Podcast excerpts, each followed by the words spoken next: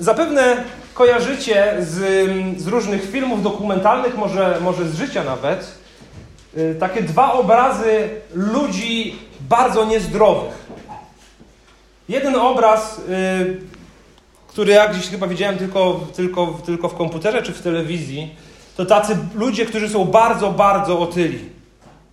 Tak? Siedzą zamknięci w swoich domach, często przez miesiące albo przez lata i cały czas przyjmują różne kalorie, jedzą, jedzą, jedzą, tego w żaden sposób tych kalorii nie mogą spalić i, i to jedzenie doprowadza ich tak naprawdę nie do odżywienia, tak jak powinno, ale ostatecznie prowadzi ich do śmierci. Te kalorie nie są spalane, jest to bardzo niezdrowe i, i bardzo przykre do oglądania.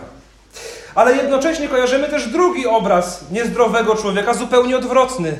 Ludzi, którzy żadnych kalorii nie przyjmują, bo cały czas uważają właśnie, że, że, że muszą być chudsi i chudsi i chudsi i tak dalej i wpędzają się w inną, zupełnie odwrotną chorobę i też kiedy patrzymy na nich, widzimy, że są niezdrowi, nie, nie karmią się, tylko te kalorie spalają i ostatecznie jedno i drugie prowadzi do śmierci. Przejedzenie i niespalanie kalorii, jak i nie karmienie się i spalanie kalorii, takie tylko i wyłącznie nieprzyjmowanie ich. I myślę, że są to takie dwa obrazy bardzo mocne, ale które mogą też pokazywać yy, pewną niezdrową duchowość. Niezdrową duchowość.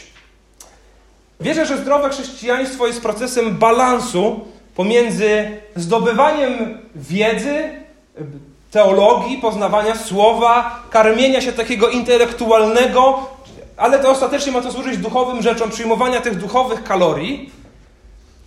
I znam mnóstwo ludzi, pewnie też znacie, którzy mają ogromne poznanie Bożego Słowa, ogromną wiedzę biblijną, teologiczną, jakkolwiek ją nazwiemy, ale jednocześnie, kiedy spojrzeć na ich życie, oni w ogóle tym nie żyją. Są właśnie jak, jak ci bardzo tacy otyli ludzie, bardzo nakarmieni kaloriami, ale tych kalorii nie spalają. Z drugiej strony znam ludzi, którzy mówią, a po co mi Biblia, po co mi słowo? Ja, oczywiście nie powiedzą po co mi. Tam przeczytałem werset, ja chcę chwalić Jezusa, żyć dla Jezusa. I tak naprawdę przez lata zmagają się z wieloma problemami w życiu, są bardzo niestabilni, no właśnie, bo się nie karmią, bo nie ma tych kalorii. Ich życie jest bardzo chwiejne. Mówią, że chcą żyć z Jezusem, ale jak tylko zawieje jakiś prąd nowy, e, e, jakąś nową nauką albo z jakimiś trudnościami, to rzeczywiście oni się chwieją i, i to e, powiewają na wietrze. Zdrowe duchowo, zdrowa duchowość, zdrowe chrześcijaństwo, bycie zdrowym dzieckiem Bożym polega na odżywianiu się, na przyjmowaniu duchowych kalorii, ale polega również na tym, aby je spalać, aby to praktykować. Chrześcijaństwo, które jest tylko chrześcijaństwem w głowie, nie jest prawdziwym chrześcijaństwem. Chrześcijaństwo, którego w ogóle nie ma w głowie, a jest, ma być tylko rzekomo w życiu, też nie jest prawdziwym chrześcijaństwem. Nie wiadomo do końca, czym jest. I dzisiejszy fragment, który będziemy czytać, wżywa nas właśnie do praktyki tego, o czym, do, o czym mówiliśmy w ostatnich tygodniach naszej serii e, kazań Bóg większy niż ból. Padło tutaj wiele, myślę, że dobrych, dobrych przesłań, ważnych, e, ważnych słów, ale jednocześnie bardzo łatwo jest zatrzymać się tylko na tym. Przyjąć to, co usłyszałem, to, co przeczytałem, przeczytałam, ale tak naprawdę, kiedy przyjdzie ten w życiu, w życiu moment bólu, trudności, cierpienia, to czy w ogóle będziemy pamiętać o tym, o czym tutaj mówiliśmy. Więc tydzień temu mówiliśmy o trudach codzienności, mówiliśmy o czekaniu na wieczną nagrodę.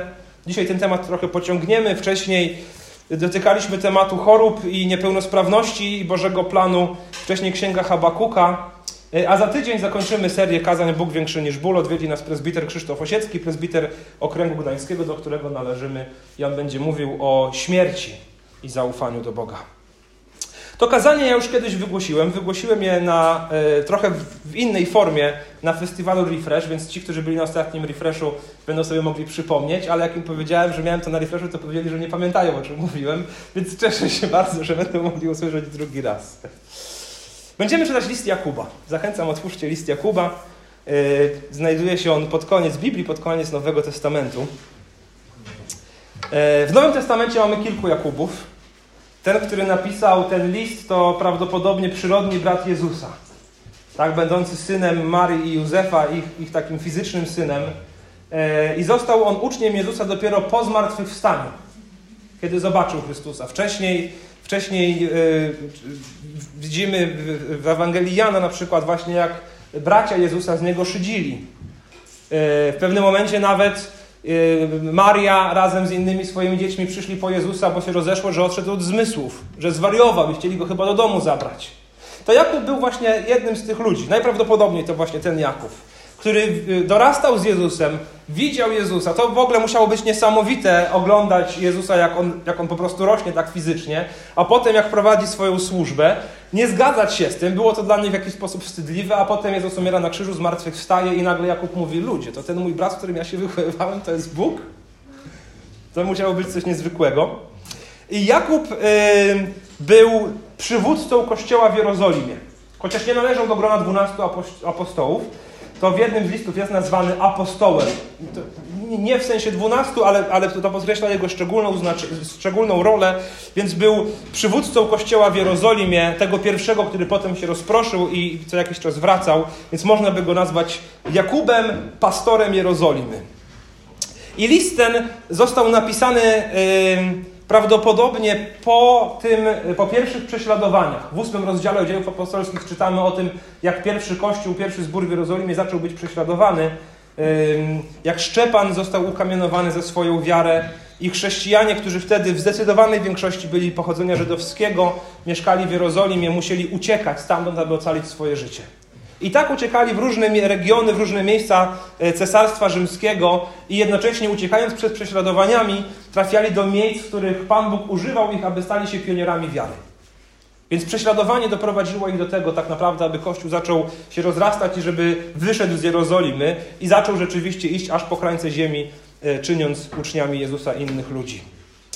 Do takich ludzi, ludzi, którzy uciekali przed prześladowaniami, ludzi, którzy którzy często pewnie w nocy musieli się gdzieś pakować, żeby uciec, ludzi, którzy byli cierpieli z powodu e, tego, co wyznawali, w co wierzyli, ludzi, którzy zostali rozproszeni, żyli ze sobą bardzo blisko, pamiętacie, sprzedawali swoje posiadłości, składali u stóp apostołów, apostołowie rozdzielali każdemu jak trzeba, więc byli ze sobą bardzo zżyci, zostali rozproszeni i do tych ludzi pisze Jakub, ich pastor, przywódca właśnie z Jerozolimy. Prawdopodobnie też jest to najwcześniej napisana księga Nowego Testamentu, więc jest to rzeczywiście dzieło unikalne, bo być może została pewnie napisana około 40 roku naszej ery. Wszystkie inne księgi Nowego Testamentu powstały później. Dzieło unikalne. Przeczytamy pierwszych 13 wersetów i będziemy je, będziemy je y, tak dosyć y, y, szczegółowo omawiać. Jakub, sługa Boga i Pana Jezusa Chrystusa, do dwunastu pokoleń żyjących na obczyźnie – pozdrowienia. Drodzy bracia, za najwyższą radość uważajcie te chwile, gdy jesteście poddawani przeróżnym próbom. Wiedzcie, że takie doświadczenie waszej wiary kształtuje wytrwałość. Wytrwałość natomiast niech was prowadzi do dzieła doskonałego, abyście byli doskonali, nienaganni i bez jakichkolwiek braków. Jeśli komuś z was brak mądrości, niech prosi o nią Boga, który obdarza wszystkich szczodrze i bez wypominania, i mądrość będzie mu dana. Niech jednak prosi z wiarą. Porzuci wątpliwości, bo człowiek, który wątpi, przypomina falę morską, gnaną i miotaną przez wiatr. Ktoś taki niech nie liczy, że coś od Pana otrzyma. Dlatego, że on sam nie wie, czego chce, jest niestały w całym swoim postępowaniu. Niech ubogi brat szczyci się swoim wywyższeniem, bogaty natomiast niech ma na względzie swoje poniżenie, ponieważ przeminie jak kwiat trawy. Otóż wzeszło słońce, przypiekło promieniami, wysuszyło trawę, jej kwiat opadł i piękno przepadło, podobnie zwiędnie bogaty na drogach swego życia. Szczęśliwy człowiek, który przechodzi przez próbę, bo gdy zostanie wypróbowany, otrzyma wieniec życia, który Bóg obiecał tym, którzy go kochają. Niech nikt kuszony przez zło nie mówi, że Bóg go kusi. Bóg jest niepodatny na zło i sam nikogo nie doświadcza. Do tego miejsca. Myślę, że ten tekst, oprócz tego wiersza pierwszego, który właśnie mówi o tym, że jest to do dwunastu pokoleń żyjących na obczyźnie czy w rozproszeniu, e, oprócz tego pierwszego wersetu, te kolejnych trzynaście możemy podzielić na takie trzy istotne części. Po pierwsze, wersety 2 do 4 mamy tutaj mowę o przechodzeniu przez próby wiary. Uważajcie to za radość, za radość, gdy przechodzicie przez rozmaite właśnie, gdy jesteście poddawani różnym próbom. Więc 2 do 4 próbę wiary. Następnie od 5 do 8 Jakub mówi o tym, co jeśli jakieś wyzwania, przez które przechodzimy, wydają nam się nie do zniesienia. To jak zareagować w tym bólu, cierpieniu, trudnościach. Y, czego się uchwycić. I w wersetach 9 do 13 Yy, yy, przepraszam, tak, 5 do 8, 9 do 13 jest przykład tej próby, przez jaką przechodzą akurat yy, pierwotni odbiorcy tego listu.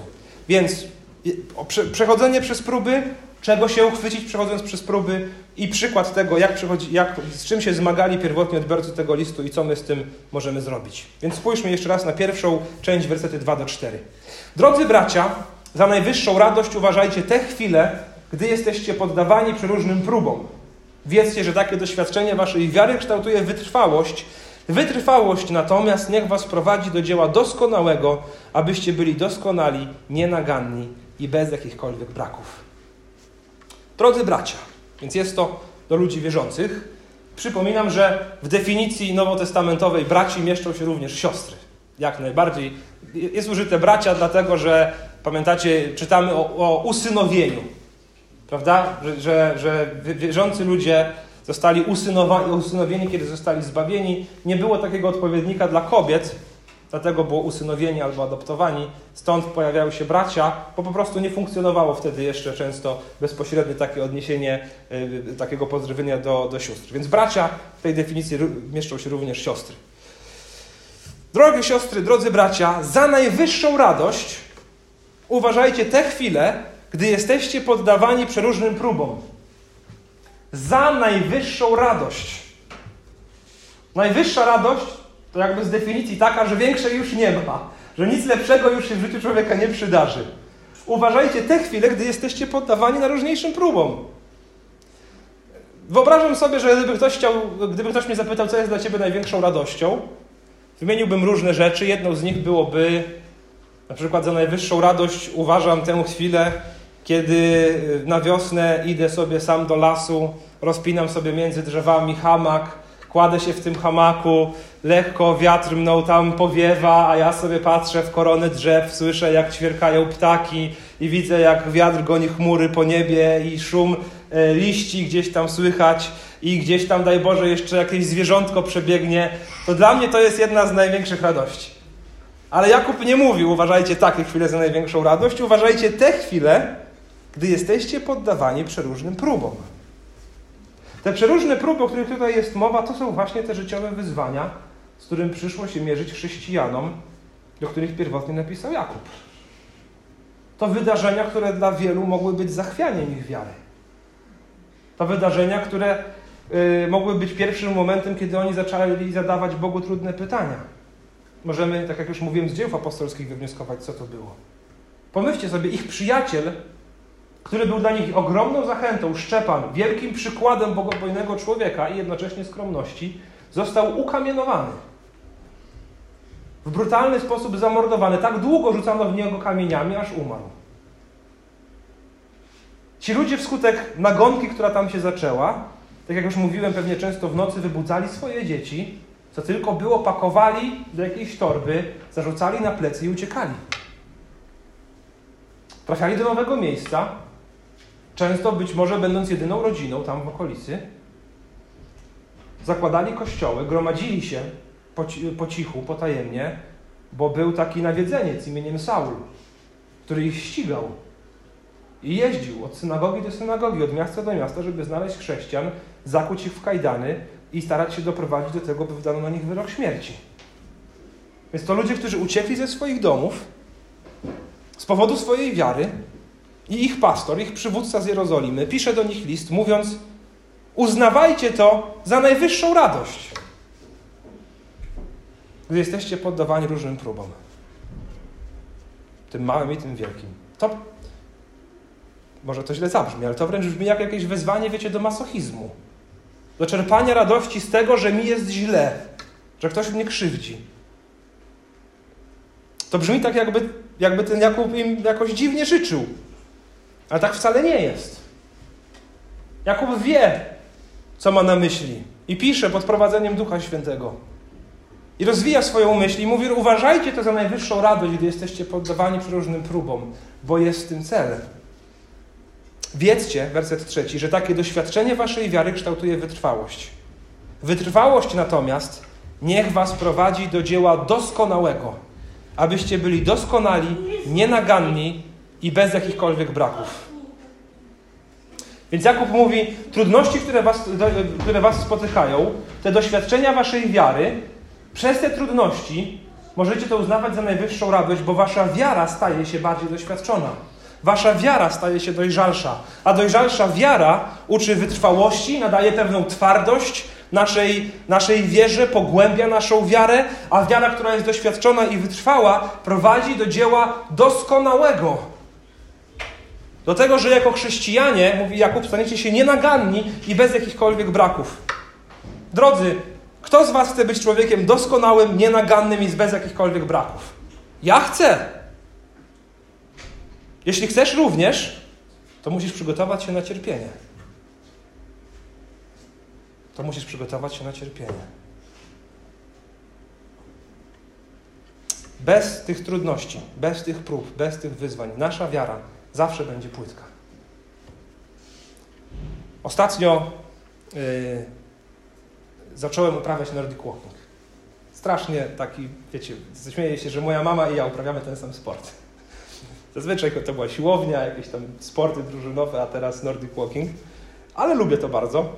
Lubię sobie wyjść do lasu yy, i właśnie spędzić tam, zrobić parę kilometrów z kijami. Yy, I jak zaczynałem ten Nordic Walking, to oczywiście jak wracałem do domu, tam całe ciało pracuje, w ruchu jest. Yy, zazwyczaj wychodzę na około godzinę, chociaż mogę się pochwalić, że rekordowo zrobiłem 11 kilometrów. To był taki mój największy wyczyn to generalnie jest tak, że wracam i jak tak już usiądę i tak się ciało uspokoi, to zaczynam czuć, że przez coś przyszedłem. A następnego dnia rano, szczególnie na początku, budzę się i mówię: O, tu mnie boli, i tu mnie boli, i tu mnie boli, i tu, i tu. I wiecie co? I ten ból, który mnie spotyka, yy, sprawia mi pewną przyjemność. W tym sensie, Y, nauczyłem się takiego właśnie hasła, jak byłem nastolatkiem i chodziłem na, na siłownię, że jak boli, to rośnie. Jak boli, to rośnie. Że te, te mięśnie bolą, bo zostały doświadczone mocno. I urosną. I przy następnym razie już tak nie będzie bolało, bo są bardziej doświadczone i wypróbowane. Może to taki banalny czy prostacki przykład, ale rzeczywiście tak jest. Próby, doświadczenia, trudności, cierpienia są doświadczaniem naszej wiary, są ćwiczeniem naszych duchowych mięśni, są wypróbowaniem ich po to, aby, e, aby stały się lepsze, doskonalsze, abyśmy rzeczywiście mogli stawać się doskonali, nienaganni i bez jakichkolwiek braków. Więc mi zdarzyło się uznawać za radość te czasy, gdy miałem zakwasy, i podobnie właśnie Jakub wzywa, abyśmy traktowali to, kiedy nas spotykają trudne rzeczy w naszym życiu. Dlatego mówi, uważajcie to za najwyższą radość, bo Pan Bóg coś z wami robi. Bo Bogu zależy na Twojej wierze. I On się o nią troszczy. I chce, aby ona była mocniejsza, dojrzalsza, wytrwalsza. Albo można by użyć tego obrazu, o którym powiedziałem na początku. Bóg chce, żebyś spalił trochę swoich duchowych kalorii. To dobrze, że to wszystko wiemy. Dobrze, że się tym karmimy, dobrze, że to czytamy, ale niech to się nie zatrzyma tylko na, na, na karmieniu swojego umysłu. Jeśli to nie będzie się prze, przekładało na praktykowanie tego, to rzeczywiście y, to nigdy nie będzie zdrowa duchowość, zdrowy chrześcijanin.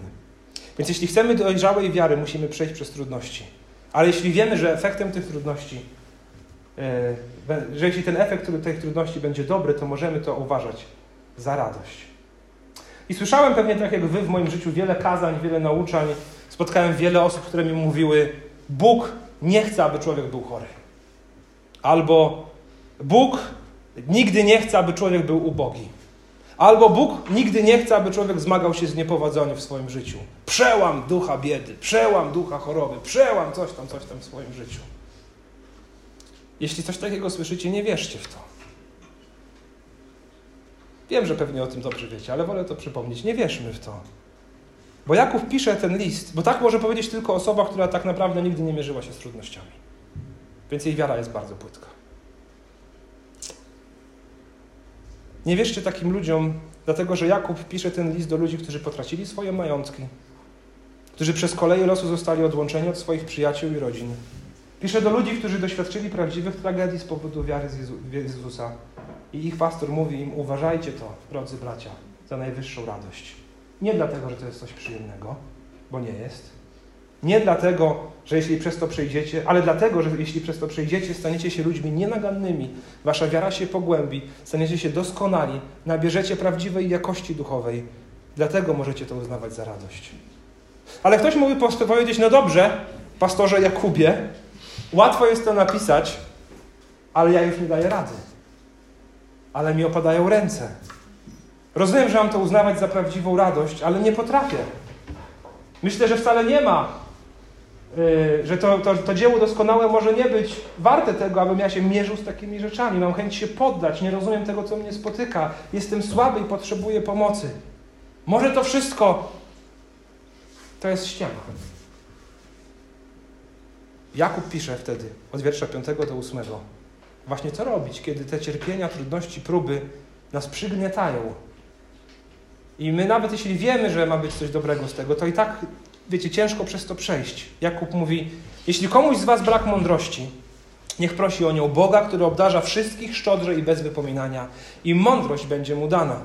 Niech jednak prosi z wiarą, porzuci wątpliwości, bo człowiek, który wątpi, przypomina falę morską gnaną i miotaną przez wiatr. Ktoś taki niech nie liczy, że coś od Pana otrzyma, dlatego że on sam nie wie, czego chce i jest niestały w całym swoim postępowaniu. Bóg, o którym mówi Biblia, Bóg, którego poznał Jakub, Bóg, którego poznało wielu z Was, Bóg, którego uwierzyliśmy przez Ewangelię, jest dobrym Bogiem. Jest dobrym Bogiem. On nie jest takim Bogiem, który wrzucałby nas na głęboką wodę i mówił: radź sobie. A ja tam będę czekał na brzegu. Jakoś sobie dopłyniesz. On nie jest takim Bogiem, który tak robi. To nie jest sadysta. To jest dobry ojciec. Dobry ojciec nie daje swoim dzieciom zadań niemożliwych do, do, do, do pokonania, niemożliwym nie do pokonania, ale dobry ojciec też nie jest ojcem, który trzyma swoje dzieci zamknięte w domu, aby nic im się nie stało i karmi je jedynie cukierkami, bo je lubią. Bo wie, że się rozchorują. Dobry ojciec również nie wyręcza swoich dzieci w tym, co trudne, ale mądrze je w tym prowadzi. I o tym właśnie mówią te wersety. Jakub nie mówi, jak będzie wam trudno, to się poddajcie i zawołajcie do Boga, żeby w cudzysłowie zdjął z was z planszy, bo wam się już nie chce grać w tą grę zwaną życiem. Raczej mówi, Bóg jest z wami w waszych trudnościach. Jesteście załamani, jesteście blisko poddania się, nie wiecie co dalej, to wołajcie do waszego Ojca i proście Go o mądrość. Proście Go o to, aby dał wam zrozumienie tego, co dalej. Aby dał wam mądrość do tego, jak przejść przez wyzwanie, w jakim się znaleźliście, choćby nie wiadomo, jak trudno ono było. Dlatego, że ten Bóg, do którego się modlicie o mądrość, jest dobrym Ojcem, który obdarza szczodrze, obdarza hojnie i czyni to bez wypominania. Dlatego werset piąty, jeśli komuś z Was brak mądrości, niech prosi o nią Boga. Moim zdaniem werset piąty to jest jedna z najpiękniejszych obietnic biblijnych. Zachęcam, wyryj ją na tablicach swego serca, żeby zawsze móc do niej powracać, kiedy będziesz załamany, załamana. Proś Boga o mądrość, a On jest dobrym Ojcem, który obdarza chętnie i bez wypominania. Tylko pamiętaj, proś z wiarą. Przed czym jest to przestrzeżenie, to, to modlitwa z wiarą? Myślę, że Jakub przestrzega przed czymś, co jest zmorą wielu, e, wielu niedojrzałych chrześcijan, z czym ja sam spotkałem się często w rozmowach duszpasterskich i czego sam również myślę, że czasami jestem winien. Czyli jest mi źle, korci mnie jakiś tam grzech na przykład, jest mi ciężko, poddanie się jest łatwe i w zasadzie w głowie już, już mam taką decyzję, że to może się poddam. To może sobie pozwolę, pofolguję, wejdę w coś tam niedobrego, ale wiem, że jest Bóg, bo uwierzyłem w Niego. Więc tak na wszelki wypadek powiem tak, Panie Boże, ja już nie daję rady, pomóż mi, albo się poddam. Amen. Minęło pięć minut, nie pomogłeś mi, no to trudno, idę swoją drogą. Naprawdę wielu chrześcijan, takich niedojrzałych czy młodych chrześcijan, spotkają, z którymi rozmawiam, mówię, słuchaj, dlaczego ty to zrobiłeś? Dlaczego to zrobiłaś? A on mówi, wiesz co, no nie wiem, no wiedziałem, że to jest złe, ale pomodliłem się do Boga o to, aby mi pomógł. No i nie pomógł, no to, no to tak zrobiłem. Ja mówię, a ile razy ty się modliłeś o to? No raz. Ja mówię, to, ja mówię, ale naprawdę chciałeś od Boga pomocy, czy chciałeś mieć po prostu wymówkę w swoim sumieniu, że jak coś, to ja się, Panie Boże, pomodliłem, więc ostatecznie mojego grzechu to tak naprawdę jesteś winien Ty, że, mi, że, że mnie nie powstrzymałeś. Myślę, że to właśnie tutaj piętnuje Jakub, który mówi, proś z wiarą, ale proś, yy, pro, proś o mądrość, ale proś z wiarą. Niech, to, niech prosi z wiarą, porzuci wątpliwości, bo człowiek, który wątpi, przypomina falę morską gnaną i miotaną przez wiatr. Ktoś taki niech nie liczy, że coś od Pana otrzyma, dlatego że on sam nie wie, czego chce i jest niestały w całym swoim postępowaniu. Więc jeśli modlisz się tylko po to, żeby mieć wymówkę, że się pomodliłeś, no to nie licz, że Pan Bóg Tobie pomoże, bo tak naprawdę nie chcesz Jego pomocy. Zbyt wiele ja sam razy wpadałem w tę pułapkę. Bóg z pewnością da mądrość. Bóg z pewnością da mądrość. To nie jest gdybanie. Jakub nie mówi, módl się o mądrość, a Bóg może ją da. Jakub mówi, mądrość będzie mu dana. Koniec, kropka. Tylko niech prosi z wiarą. Bóg tę mądrość przyniesie. Tylko czy naprawdę jej chcesz? Bo patrząc na wiele fragmentów Pisma Świętego, widzę, że Bogu wcale nie sprawia radość to, kiedy my przechodzimy przez próby. On wie, jaki będzie koniec tych zmagań, i ten koniec zawsze jest dobry, a mimo to, że On wie, jaki będzie koniec tych zmagań, wtedy, kiedy my przechodzimy przez trudy, przez cierpienia, On nie siedzi z założonymi rękami i mówi: Ja wiem, tak, że sobie dasz radę. Na końcu będziesz szczęśliwy, szczęśliwa, że, że przecież przez to przeprowadziłem. On nie siedzi w tym czasie z założonymi rękami, patrząc z nieba, jak nam idzie. Jeden przykład, aby to potwierdzić. Pamiętacie Martę, Marię i Łazarza? i to, jak Łazarz umarł. Pamiętacie, jak Jezus jeszcze chorował, jak Łazarz jeszcze chorował, Jezus celował później swoje przybycie, aby się objawiły wielkie dzieła Boże. Pamiętacie, ile, ile, ile niezrozumienia było w uczniach? Ile łez, strachu, stresu najadły się Marta i Maria w czasie, kiedy ich brat umierał, potem kiedy umarł i cztery dni, pogrzeb już jego przeżyły. Ile tam było cierpienia. A Jezus wiedział, że Łazarz powstanie z martwych. Czy kiedy przychodzi do Marty i Marii i one wybiegają na niego spotkanie i płaczą, mówią, Panie, gdybyś tu był, nie byłby umarł brat mój, to co robi Jezus? Mówi, a, spokojnie, zaraz go wzbudzę z martwych, co się boisz? Nie. On przychodzi i mówi, wiesz co, będzie żył twój brat. I Marta mówi, wiem, że będzie żył, tam, tak, że zmartwychwstanie w dniu ostatecznym. A Jezus mówi, to nie o to chodzi. On będzie niedługo żył. Zaufaj mi, zaufaj mi, zaufaj mi. Tam się cały czas pojawia to pragnienie tego, aby, aby zaufano Jezusowi. Pamiętacie, że kiedy Jezus dochodzi na ten grób, wie, że ładnie za chwilę zmartwychwstanie, ale kiedy zobaczył ten tłum ludzi zgromadzony dookoła niego, co zrobił? Zapłakał.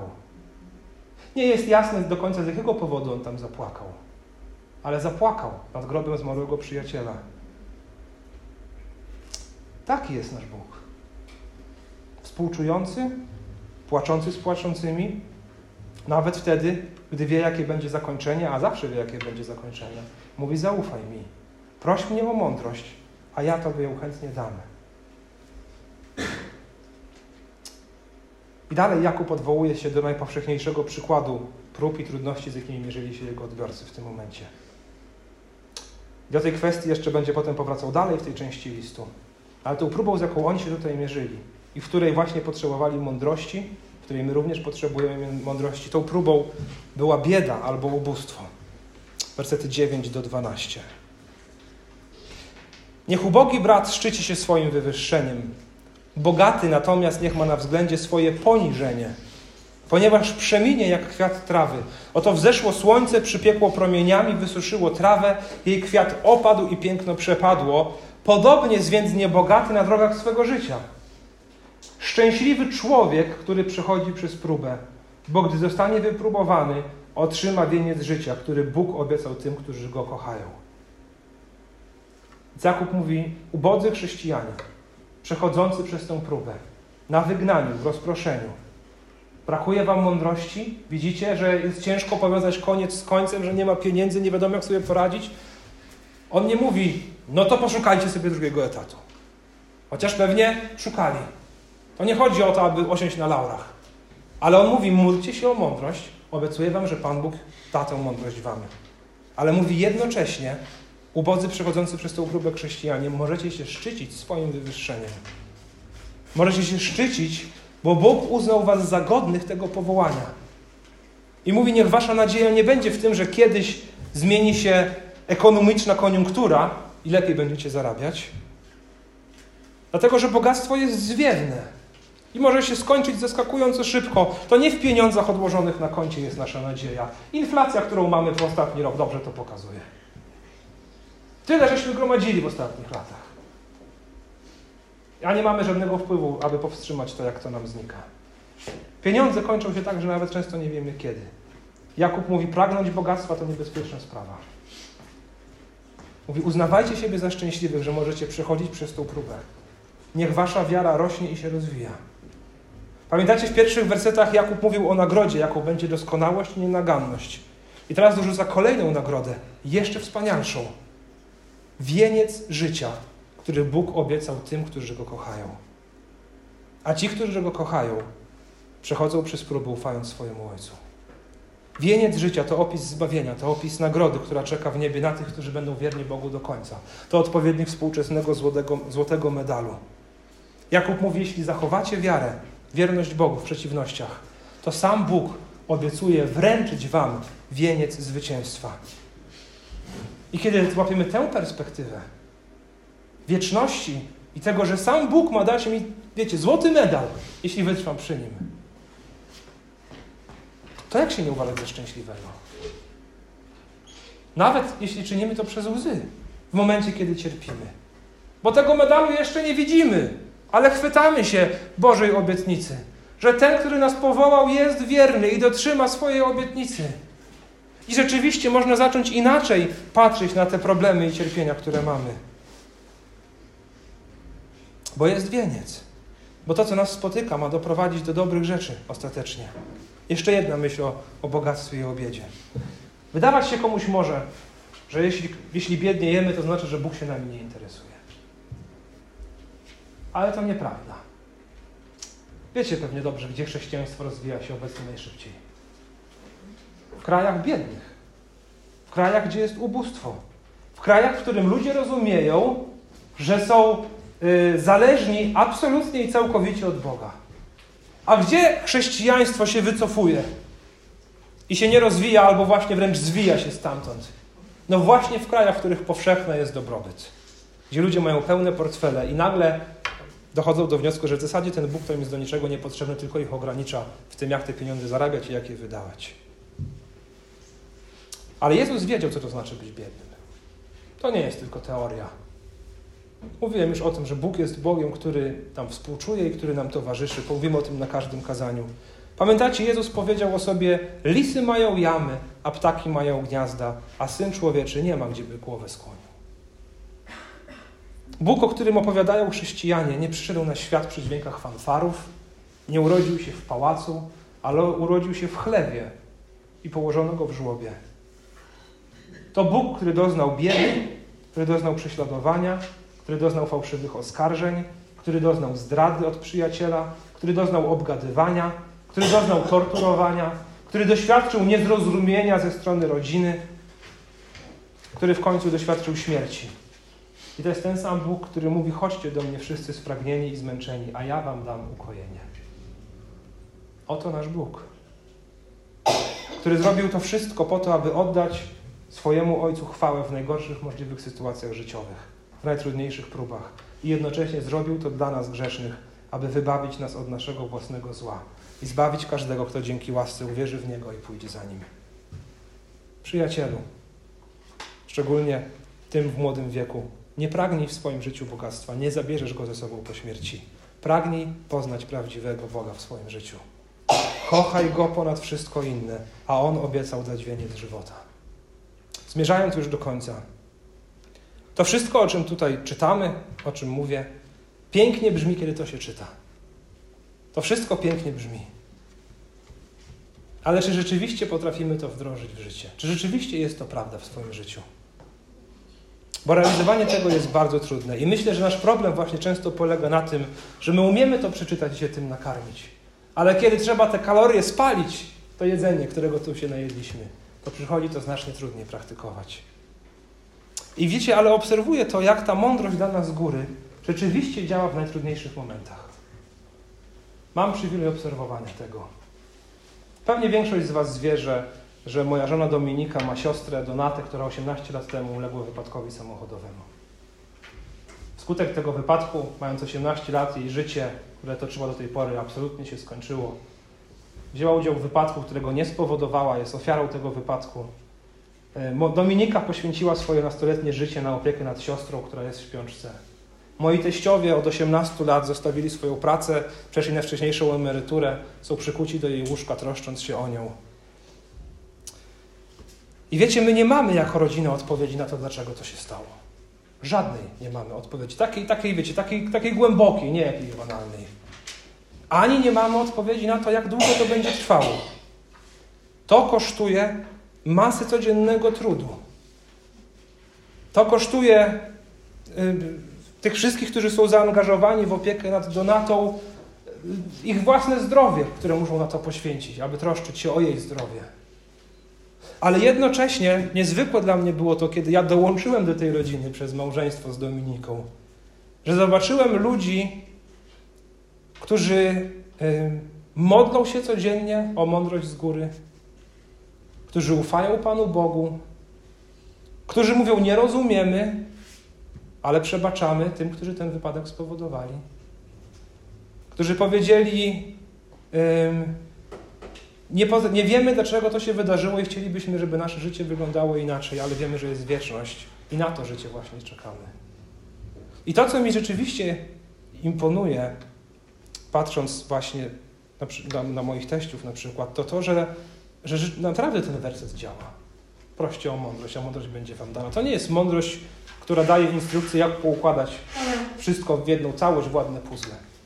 Ale to jest mądrość, która daje pokój ponad wszelki rozum. Która daje przekonanie o tym, że Pan Bóg się o nas troszczy. To jest mądrość, która pozwala oglądać wiele małych cudów, które dzieją się dookoła i tego, jak Bóg prowadzi. To jest mądrość, która daje siłę, aby mierzyć się z tymi wyznaniami, czasami ze łzami w oczach. Ale rzeczywiście e, z zaufaniem do Boga. Ja mam przywilej obserwowania tego, jak to dzieje się na co dzień. Wiecie, i co powiedzieć takiej donacie leżącej w łóżku od 18 lat, której plany i marzenia zostały zniszczone przez nieuwagę jednego człowieka, który spowodował wypadek? Co jej powiedzieć? Pan Jezus Cię kocha i ma wspaniały plan dla Twojego życia? To prawda, że ją kocha. Co jej powiedzieć? Bóg chce, żebyś była zdrowa. A może powiedzieć, że to kara za jakieś grzechy. Tak jak w Ewangelii Jana 9 rozdziale. Jaka jest odpowiedź na taki ból i takie cierpienie? Tylko jedna. Znajduje się ona w wersecie 5 i w wersecie 12. Jeśli komuś z Was brak mądrości, niech prosi o nią Boga, który obdarza wszystkich szczodrze i bez wypominania i mądrość będzie mu dana. I jednocześnie szczęśliwy człowiek, który przychodzi przez próbę, bo gdy zostanie wypróbowany, otrzyma wieniec życia, który Bóg obiecał tym, którzy Go kochają. To jest cała nasza nadzieja naszej rodziny. Cała nasza nadzieja że moja szwagierka i moi teściowie są ludźmi wierzącymi, bogobojnymi, tak często jak mogą uczęszczają do swojego wzboru, wspólnie się modlą, wspólnie czytają Jego Słowo i wierzą w te obietnice z tych dwóch wersetów. Bo życie się tutaj nie kończy. Bo my jesteśmy tutaj na chwilę. Bo prawdziwe życie zaczyna się tam po śmierci, z wieńcem żywota, w pełnym zdrowiu, bez bólu i łez. I to jest nasza nadzieja. I to jest cała nasza mądrość że my się tam spotkamy i z tą donatą leżącą dzisiaj w łóżku przebiegniemy się po nowym niebie i nowej ziemi. A nasz problem, że często właśnie nie umiemy zwycięsko przechodzić przez próby, że się poddajemy, gdy jest nam źle, że wątpimy w Bożą dobroć, a już w ogóle, że nie uznajemy tego za najwyższą radość, gdy spotykają nas prawdziwe wyzwania. Myślę, że bierze się z tego, że my od małego jesteśmy wychowywani w takiej kulturze, że wdrukowuje nam się od małego, że celem naszego życia jest odnieść sukces. Mówią nam o tym często rodzice, mówią nam o tym nauczyciele w szkole, wciskają nam to social media w internecie, i żyjemy przez większość życia z przekonaniem, że my musimy odnieść sukces, że ja muszę skończyć jak najlepszą szkołę, mieć jak najlepszą pracę, znaleźć jak najlepszego męża czy żony, mieć jak najładniejsze i najmądrzejsze dzieci, wybudować jak najładniejszy dom, jeździć jak najlepszym samochodem, jeździć na jak najfajniejsze wakacje, odnieść sukces. I niby my wiemy, że nie głosimy Ewangelii sukcesu, a jednak sami tak często w nią wierzymy. I te rzeczy są dobre, jasne, że są dobre. Ja też chcę mieć ładny dom i chciałbym jeździć dobrym samochodem i tak dalej, i tak dalej. Ale jeśli ten sukces stanie się naszym celem życiowym, to kiedy przyjdą prawdziwe próby, uderzą w nas wtedy, kiedy będziemy się najmniej tego spodziewać, to nasze życie rozleci się na kawałki. Ale jeśli za najwyższy cel w życiu postawimy sobie poznawanie Boga, stawanie się podobnym do Niego w Jego życiu i śmierci, jeśli za najwyższy cel w życiu postawimy sobie Bożą chwałę niezależnie od okoliczności, to nawet wtedy, kiedy przyjdą najgorsze próby, najgorsze cierpienia, będziemy mogli je uzna, uznawać za najwyższą radość. Nie udawaną, nie wmawianie sobie czegoś, nie oszukiwanie samego siebie, ale rzeczywiście za najwyższą radość. Mogą powiedzieć, Boże, nie rozumiem, ale wiem, że Ty mnie przez to przeprowadzisz i wiem, że końcem tego będą dobre rzeczy, a ostatecznie wieniec żywota w niebie. Jeśli naszym największym celem będzie to dobre życie, to gdy ono się przewróci o 180 stopni, absolutnie przeżyjemy tragedię, również i duchową. Natomiast jeśli choćby cały świat się walił, a naszym celem życiowym będzie żyć z Chrystusem, to choćby on się rzeczywiście walił, możemy stać pośród ruin tego świata w oczekiwaniu na przyjście Chrystusa. Więc Bóg zaplanował te próby w naszym życiu, trudności, cierpienia, dla pogłębienia naszej wiary, dla naszej radości, dla wzrostu w świętości i w końcu dla wieńca żywota. I posłał swojego Syna, aby ten przeszedł przez to wszystko, z czym my się mierzymy, mógł nam współczuć i towarzyszyć. Czujesz się przez kogoś zdradzony, zdradzona? On przez to przeszedł. Czujesz się nierozumiany? On przez to przeszedł. Czujesz, że rodzice cię może nie rozumieją? On przez to przeszedł. Jego ziemska mama i rodzeństwo go nie rozumiało. Doświadczasz fizycznego bólu? On był biczowany i przybity gwoździami do krzyża. Masz problem, nie wiem, ze swoją tożsamością, zrozumieniem tego, kim jesteś? On był tym, który wyparł się swojej boskości. Tęsknisz za związkiem z kimś bliskim, za żoną, za mężem. On wie, co to znaczy być singlem. Był nim przez 33 lata tutaj na ziemi. Może zmagasz się z trudnościami w małżeństwie. Jego oblubienicą jest Kościół. Ciężko o trudniejszą żonę niż Kościół. On wie i przeszedł przez to i towarzyszy nam. A ponieważ przez to przeszedł, może obdarzyć mądrością do przejścia z tymi, do zmierzenia się z tymi wszystkimi trudnościami. Ufaj mu, kochaj go, lgnij do niego, rozmawiaj z nim szczerze o swoich problemach, proś go o mądrość, wiedząc, że Bóg jest większy niż ból, a on obdarza tą mądrością hojnie i bez wypominania. Dlatego, kochani, chrześcijaństwo to nie tylko mówienie ładnych rzeczy, z zakazanicy, nie tylko karmienie się duchowymi kaloriami, ale również ich spalanie. Spalajmy je mądrze w zaufaniu do Boga, idąc przez życie z wiarą w to, że Bóg wie, do czego to zmierza i oczekujmy na wieniec żywota.